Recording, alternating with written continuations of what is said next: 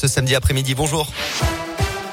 Bonjour Alexis, bonjour à tous. À la une de l'actualité, demain c'est le premier tour de l'élection présidentielle. La campagne s'est terminée à minuit hier soir. L'abstention, selon certains sondages, pourrait flirter avec le record de deux mille deux. On rappelle que vingt-huit virgule quatre pour cent des électeurs ne s'étaient pas déplacés.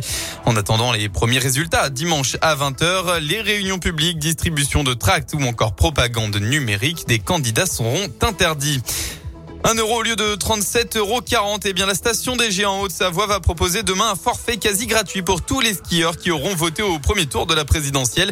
Une initiative visant, selon elle, à endiguer l'abstention.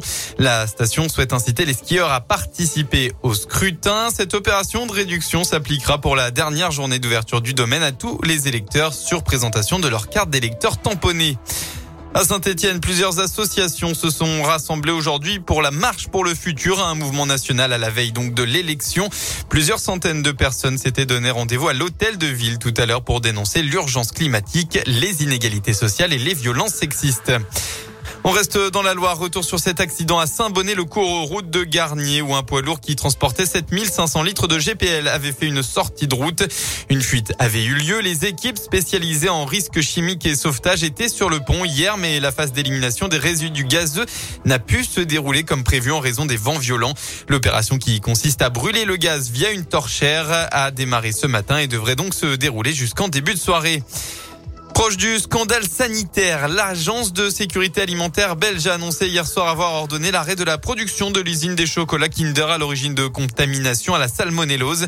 Tous les Kinder issus de sites sont rappelés. Le fabricant reconnaît qu'il y a eu des défaillances internes. À une semaine du week-end de Pâques, tous les chocolats Kinder issus de l'usine belge de Ferrero à Arlon sont désormais rappelés. Il s'agit des sous-marques Kinder Surprise, Surprise Maxi, Mini Egg et Chocobon. On passe au sport en foot, trente et unième journée de Ligue un. On rappelle qu'hier, Saint-Étienne a pris une claque six à deux contre Lorient. Actuellement, coup d'envoi entre Reims et Rennes. Et ce soir, on retrouve le Clermont Foot qui accueillera les ogres du P S G dans un stade à guichet fermé.